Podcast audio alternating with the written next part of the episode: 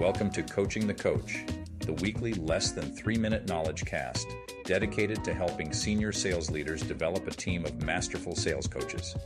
I'm John Hoskins, author and founder of Level 5 Selling. In today's episode, we'll explore the power of the point system, a gem of a coaching tool you can give your frontline sales leaders.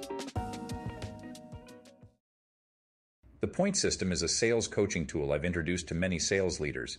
The beauty is in its simplicity.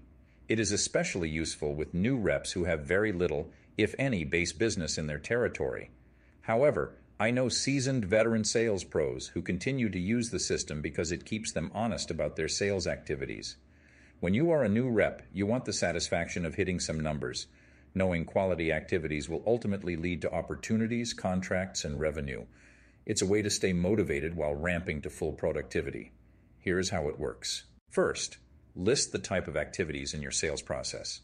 For example, targeted prospecting letters, emails to key contacts, online demos, sales calls conducted, proposals submitted, presentations made, referrals obtained, appointments booked, even possibly as many as 10 points for an order received or contract signed. Next, apply a point value to each activity and set a weekly point target of 30 or 50 points depending on your industry and the type of territory managed. Reps love this because it goes beyond the traditional results metrics. They are accountable for it, and it gives proper recognition for hard work. This is also a self managing tool because if it's 4 p.m. and you know you must average 10 points a day and you only have five, you get on the phone, write a few prospecting letters, or get a referral to raise your average score. Celebration is achieved with an easy scorecard to measure daily success. At the end of the first month, you will have enough data to begin to see trends increasing the number of quality sales calls your force makes. You will also see a higher gross potential revenue and expected value forecast in the pipeline. Have your frontline managers give it a try.